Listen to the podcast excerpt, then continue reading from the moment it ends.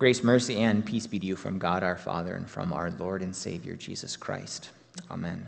Our text today's message comes from the gospel reading of Matthew chapter 15, as you heard a few moments ago.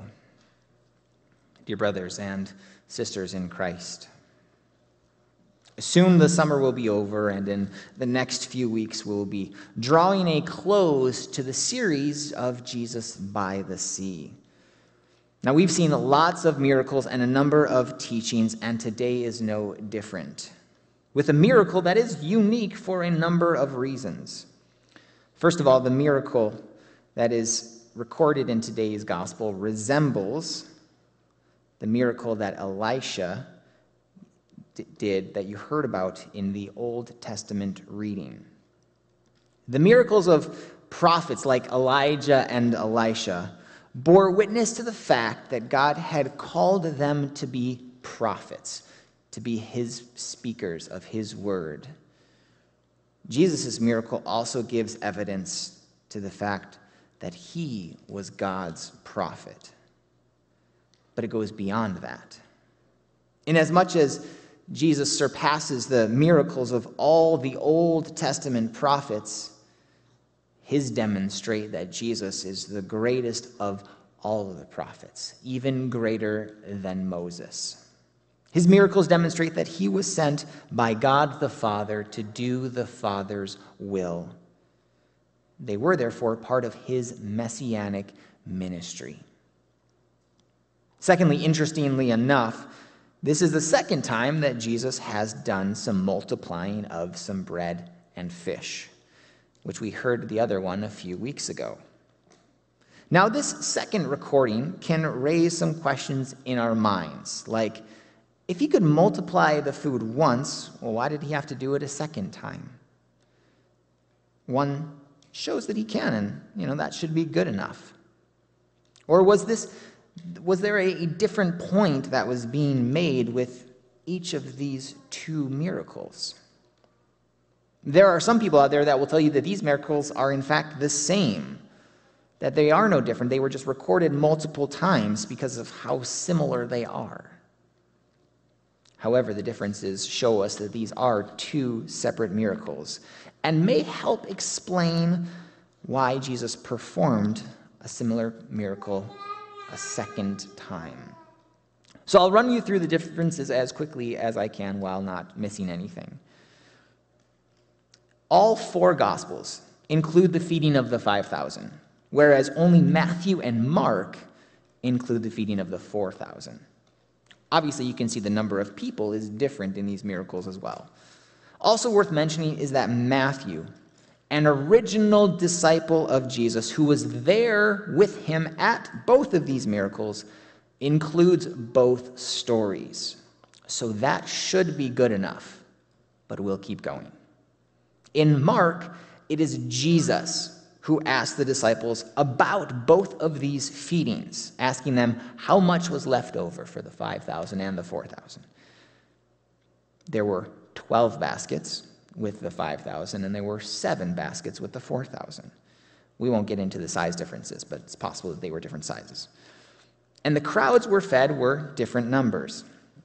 They were fed with five loaves and two fish with the 5,000, and seven loaves and a few fish with the 4,000. Also significant is the different locations these miracles took place at. The 5,000 took place near Bethsaida, as Luke tells us, and would have been inhabited predominantly by Jews. And that would have been Jesus' main audience. Mark tells us the 4,000 took place in the region of the Decapolis which is the southeast part of the Sea of Galilee, and would have been inhabited predominantly by Gentiles. And that would have been Jesus' main audience. Mark will tell us that Jesus blessed not only the bread, but also the fish as well, compared to just once at the beginning for the feeding of the 5,000. Now, Jews would have been accustomed to a blessing and prayer at the beginning of a meal whereas Gentiles would not have been. So the double blessing for each part could have emphasized the fact that it is God who supplies all of our needs. Before this miracle happens, you heard that Jesus was healing the crowd, right? They were bringing all kinds of people to him. Jesus is healing them all. Matthew, as you heard in our gospel today, tells us that these people glorified the God of Israel. If they were Jews, the people of Israel, Matthew probably wouldn't have needed to include of Israel. Finally, one of the keys to this whole miracle taking place is the fact that Jesus has compassion on the crowd. With the 5,000, Jesus saw those people as sheep without a shepherd. And he began to teach them. And then it's getting late, and the disciples wanted to send them away so they didn't have to feed them. With the 4,000, Jesus has compassion on them because they had gone so long without eating. Since for three days they were coming to receive miracles from Jesus and possibly hear him teach. And since he was leaving soon, he knew that they would journey back to their respective homes, and he didn't want any of them to pass out from a lack of food. Now, it wouldn't be like us to not talk about the disciples and their response to Jesus. In the feeding of the 4,000, this is what they say Where are we to get enough bread in such a desolate place to feed so great a crowd? Now, you can view their response in one of two ways. The first would be, the disciples still don't get it. Jesus, how are we going to feed them? If you remember the last time, Jesus said to his disciples, You give them something to eat.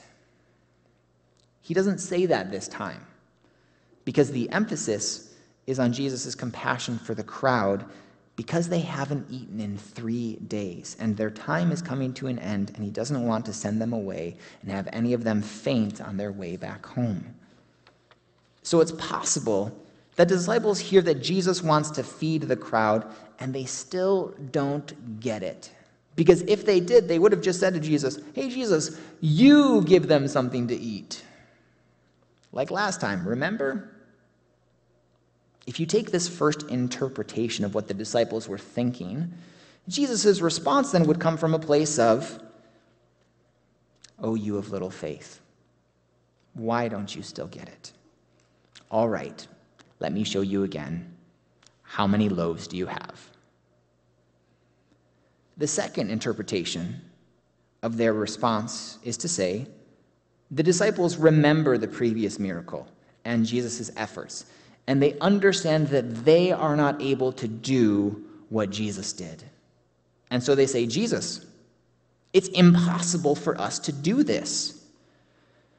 Which would lend itself very nicely to the response we've been hearing a few times in this series, and that is with God, all things are possible. If you take that in second interpretation as what the disciples were thinking, Jesus' response would make sense because he would essentially be saying, You're right. This is not possible for you, so how many loaves do you have?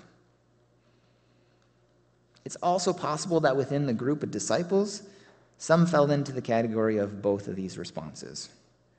Maybe it was doubting Thomas and traitor Judas who still didn't get it, while walking on water, Peter did.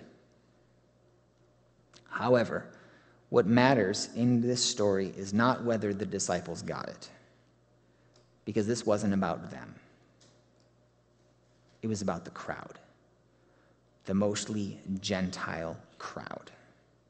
What we see with this miracle is that Jesus not only cares about the physical needs of the people, that he not only cares about the Jews, but that he also cares about the Gentiles.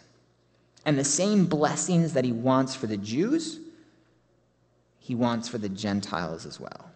The same message that is preached to the Jew, that he is the bread of life, is for the Gentile as well. And ultimately, there is no difference between Jews and Gentiles. Both are sinners in need of a Savior. God calls them all, and many will follow him, especially the Gentiles. Just look through the book of Acts or look through any volume on church history. All true believers, whether Jews or Gentiles, make up the one true church have been gathered by his Spirit through the preaching of his word. This is fulfilling the promise that God made to Abraham that through his offspring, all nations on earth will be blessed. Because from Abraham's offspring came Jesus. And through Christ, all people are blessed because of his death and his resurrection, because of his compassion, because of his love for all people. The same way he felt about the Gentile crowd, he feels about you. Jesus looks at you and has compassion on you. That's why he came, because he cares for you. He knows that you are a sinner in need of saving, even if you don't know it yourself. He knows that you are a sheep without a shepherd. He knows that you are someone who, in your sin, does not believe in the God of Israel, does not believe in the one true God. He knows that in your sin, there are consequences for your sin, punishments that need to be administered, God's wrath that must be satisfied. The sentence that each of us deserve for our sin is death. It's physical death, but it's also eternal death. It's hell. And Jesus looks at you and has compassion on you. He loves you and does not want you to suffer for eternity. He does not want you to endure the punishment of hell. And so his compassion leads to his passion on the cross as he graciously takes hell for you. Not because you've done anything to be spared, to be saved, but because there is nothing that you can do to save yourself. And so the only way for you to not endure the punishment of death, of hell, is for someone else to take your place. And Jesus has compassion on you, and he takes your place. He is the substitute for you, the substitutionary atonement. You are the sheep without a shepherd, and he is the good shepherd who becomes the sacrificial lamb on your behalf. The perfect Son of God dies for you, for your sins, for the sins of the whole world, because it was the only way. The only way for God's wrath to be satisfied was for God to put that wrath on himself. And because Jesus was the perfect lamb and satisfied the wrath of God, he rose from the dead, proving that he has defeated sin, death, and the devil once and for all. And he gives you that promise that all who believe in him will have eternal life. But remember, you in your sin do not believe. So he has sent his Holy Spirit to work in your life, to work through the Word of God and to work through his sacraments. To be present in baptism, bestowing faith on those who are brought before him. To work through the hearing of the word to increase your faith. Not because you did anything to deserve it, rather, it is a gift, a gift of his grace. Yes, the wages of sin is death, but the free gift of God is eternal life in Christ Jesus our Lord. And because Jesus has compassion on you, he gives you himself once again in his supper, giving you his body and his blood for your forgiveness, for your salvation.